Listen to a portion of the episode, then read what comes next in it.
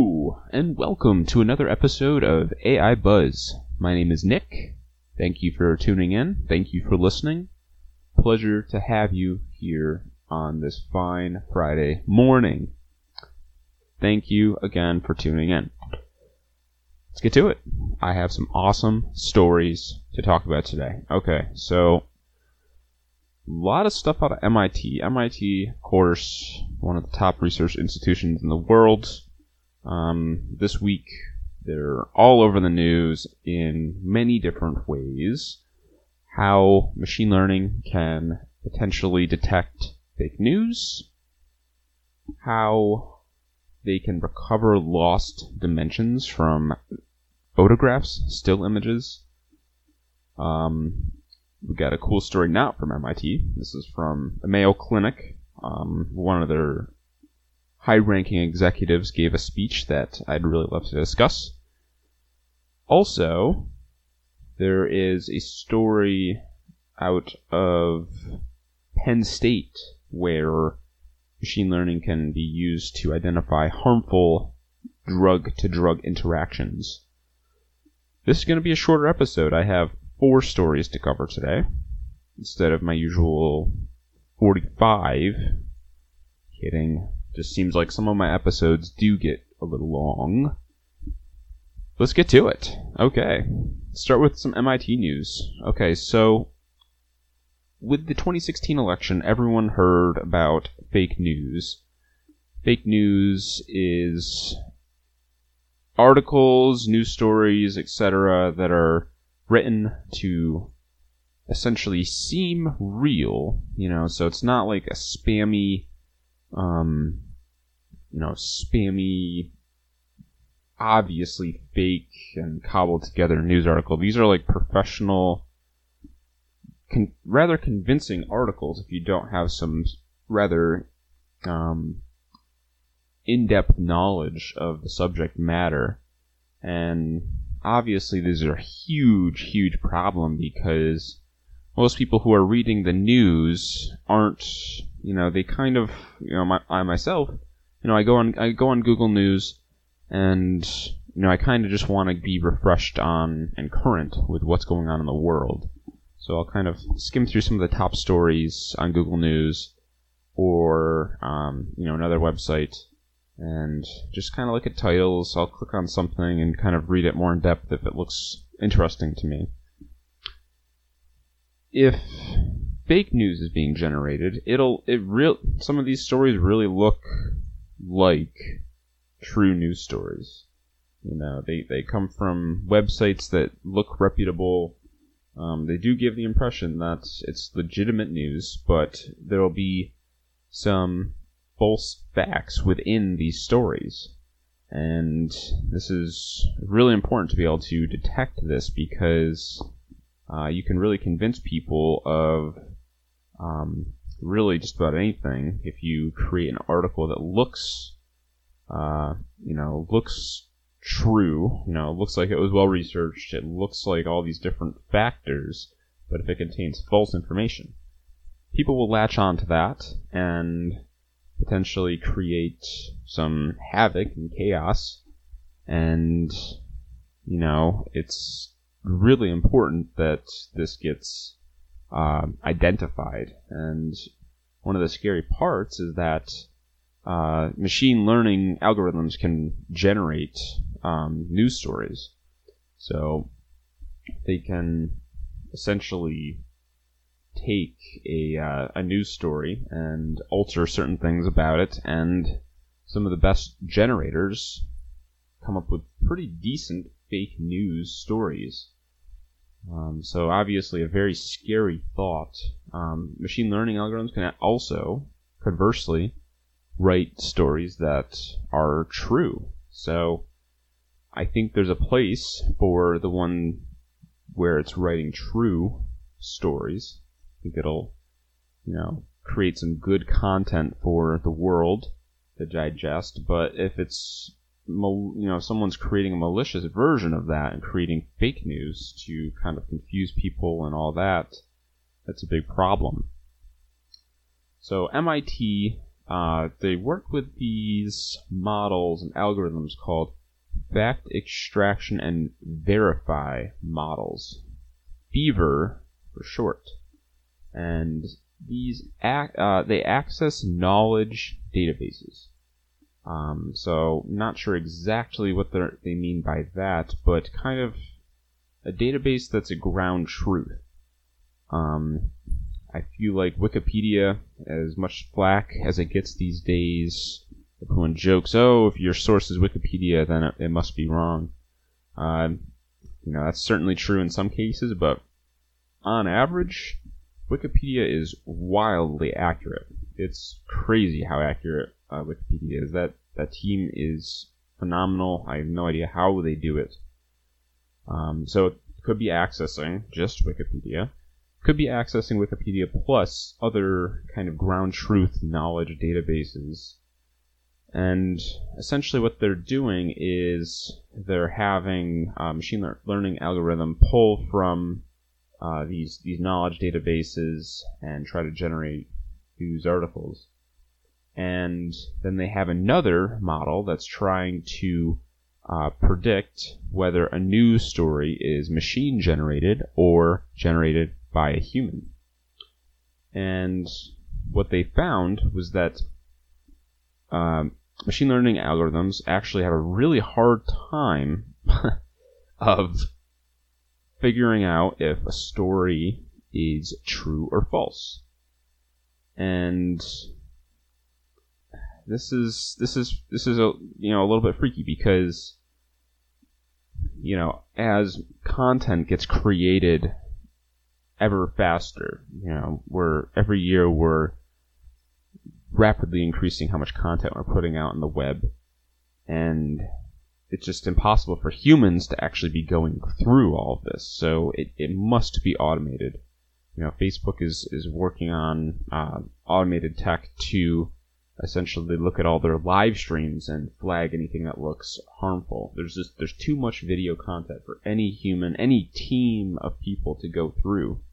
There's just there's tons and tons of content being produced every year, every day. And the fact that models and algorithms are having some issues detecting if a story is true uh, is a big problem. So this is this is some solid, uh, reputable research. Some of the top researchers in the world from MIT. They're saying that machine learning models are having problems identifying uh, if a news story is true with these fever databases. And they state a couple of things that they think are kind of the source. They say that the model gets really confused with, with double negative statements, even when a single positive is true. And uh, that's, a, that's an interesting finding. And another thing is with these fevers, these, these fever databases, they're human, they're essentially human generated. And when something's human generated, it will inherently have some bias um, from the person or huge collective, more likely the huge collective of people that created it. And so they note that false statements within that database tend to get more written more negatively than uh, true statements, and this this will definitely affect the final model. So what they conclude, which is a scary conclusion, AI is not can't really say AI is capable of detecting fake news in a highly reliable fashion. Um, they are able to detect if a news story is written by a human or by a machine. There's subtleties that they're able to pick up on. Uh, but like I said, machines can generate true stories in the best case, and they can generate false stories in the worst case. And that is what they're saying they can't detect. So they can't really reliably detect if a, a story is true or not. So this will be really interesting to see where this goes. Um, for every AI that we develop that's good, we essentially need a similar version of that same AI to kind of be a, a policing agent and kind of make sure that everything's going according to plan. But what if the policing agent isn't able to detect uh, any sort of wrongdoing, or you know, what if the what if the malicious AI is actually better than the, the police? Interesting to think about that. Next up, machine learning is being heavily applied in healthcare. It's being used in the world of pharmaceuticals. I talked last podcast about how it's being used to influence the supply chain of, uh, you know, pharmaceuticals. The company Merck. Merck is using a uh, vendor called TraceLink to essentially track the supply chain and how pharmaceuticals move through, you know, from their their uh, manufacturing plant to an actual pharmacy. Uh, it's also being used in how drugs actually interact with humans. And this, of course, is a nearly impossible problem because humans are extraordinarily complicated. You know, we have we have DNA that is, you know, it's it's millions and millions of variables essentially. And drugs affect every single person differently because of this unique genetic footprint that we have. It might appear that drugs affect people kind of the same way, but it's everyone is every since everyone is different, the drugs interact with everyone differently.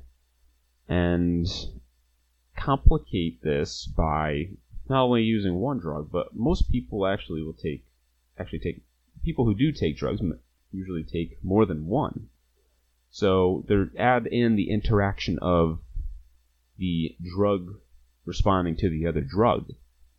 So this is what companies uh, such as uh, well, not companies, but this is what Penn State investigated uh, in some new research. They're trying to look at these drug-drug interactions and see if there are negative side effects uh, coming from uh, combining different drugs.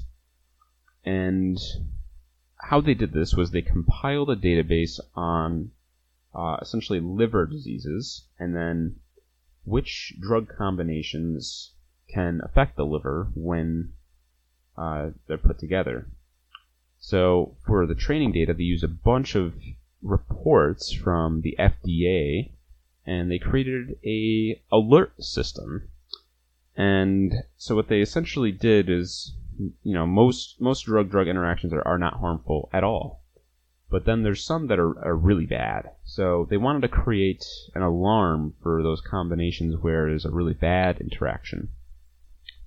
And what they seek to do in the future is combine they do not look at genetic or genomic data yet but they hope to combine this fda uh, report database uh, all this training data that they have kind of on how the drugs interact with each other, they want to combine that with individual genomic and genetic data from actual patients.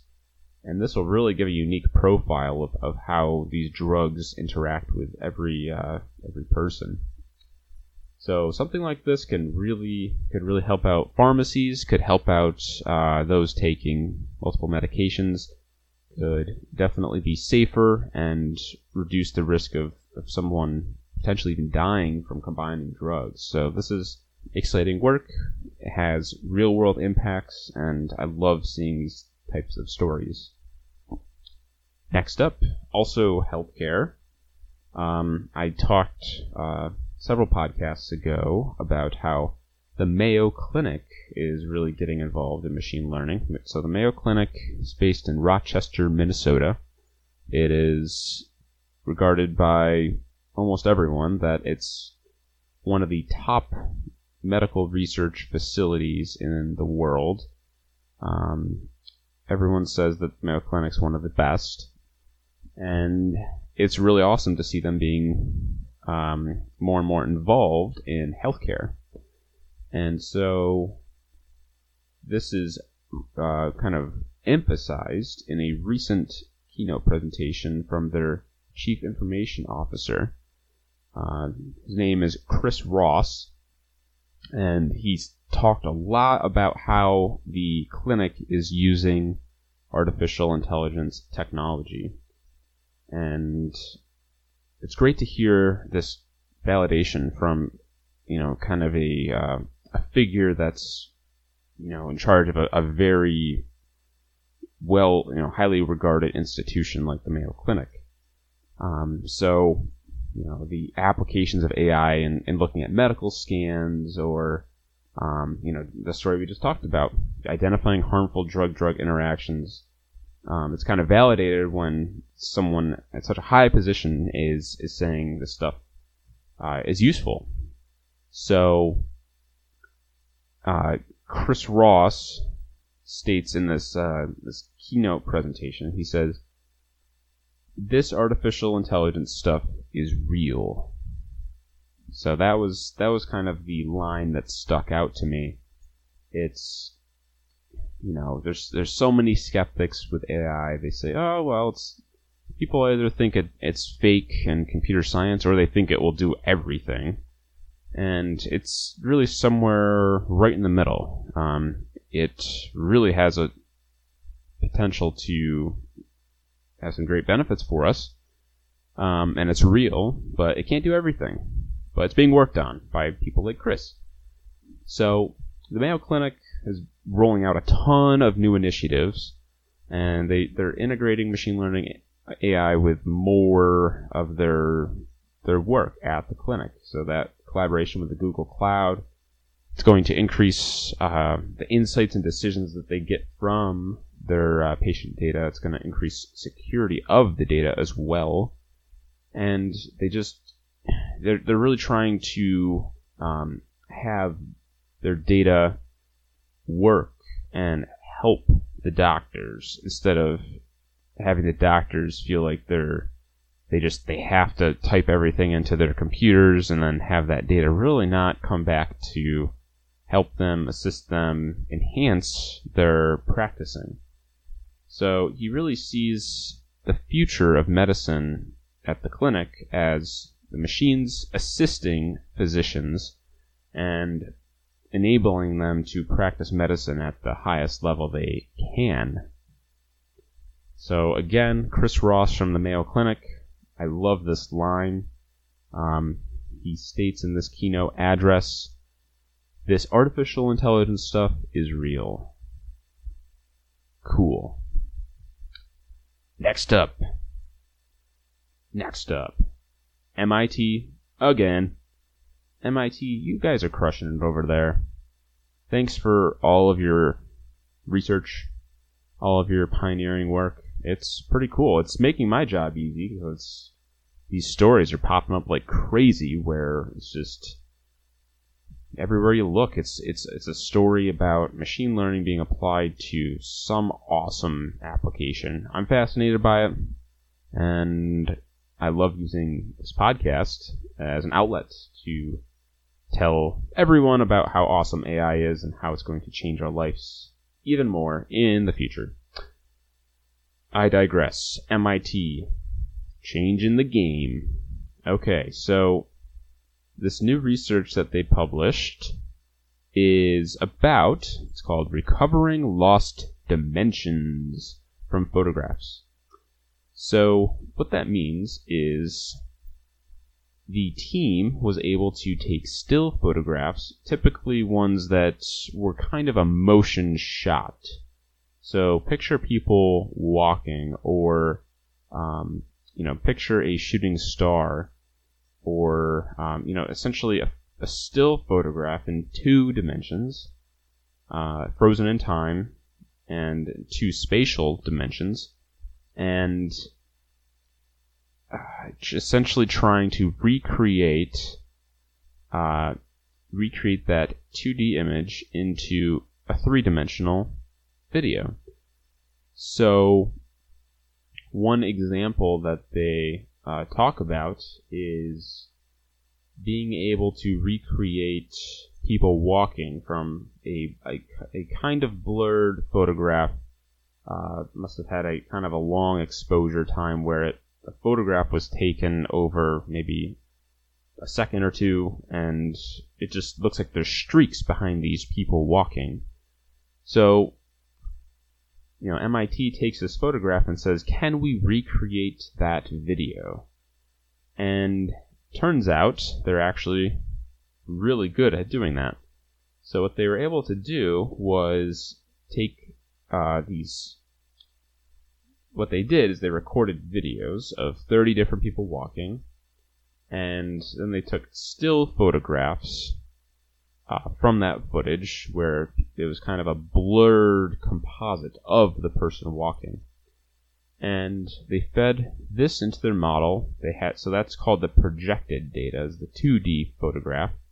It's it's a three-dimensional video projected down onto two dimensions. So they feed that projected data in, and they feed in the video. So they're feeding in the projected and the higher dimensional one. That's their training data, and then they tested it on seeing how well it could recreate it. And so on their holdout set, I think it was uh, six examples of, of people walking. In the holdout set, it like really recreated the original video. It even captured things like their uh, cadence and kind of their gait when they were walking. So that is really fascinating stuff. You know, of course, this application probably isn't game changing, but they talk about the implications of this. So being able to recover lost information from from scans, medical scans, for example, could could be huge. Um, so you have you have a lot of two two dimensional medical scans, such as X-rays. They mention what if you could actually, you know, recreate the third dimension from an X-ray? That would be that would be that would actually be game changing. So think of these poor countries that don't have access to some of the more complicated three dimensional scans like MRIs or CT scans. Um, you could take a two dimensional photograph and try to recreate a third dimension from that scan.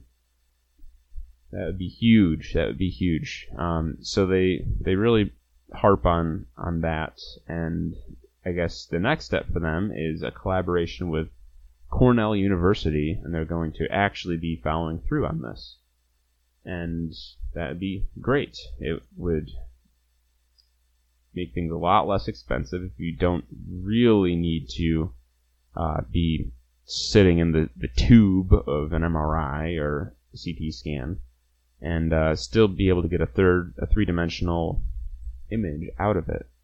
And uh, the article states that uh, you know physicians really prefer having that third dimension. It makes things easier for them to um, visualize and kind of gain insight from a three dimensional scan instead of two dimensions, which makes sense. More information, typically, as long as we can filter, more information typically results in a more informed decision. So this is really exciting. I really will be following this collaboration with Cornell University closely. I hope they are really successful in what they're trying to do and that they can bring this technology to medical scans successfully. Like I said, short episode today. Covered four stories. Quick recap. Basically, MIT is crushing it two stories from MIT. So basically, they were able, well, they weren't able to distinguish if a news story was true or false. They were able to tell if it was machine generated or not.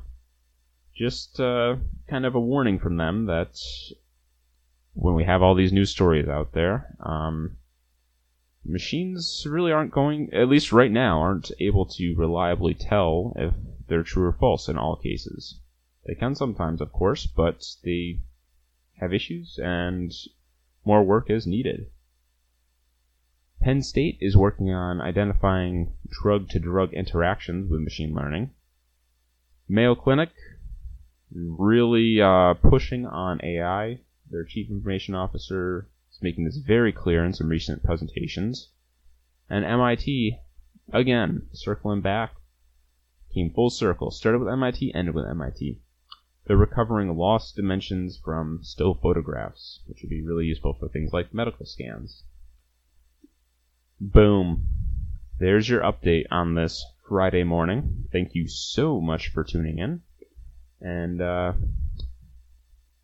yeah, thanks for listening to me ramble about machine learning news and artificial intelligence. And I will be back. This is AI Buzz. My name is Nick.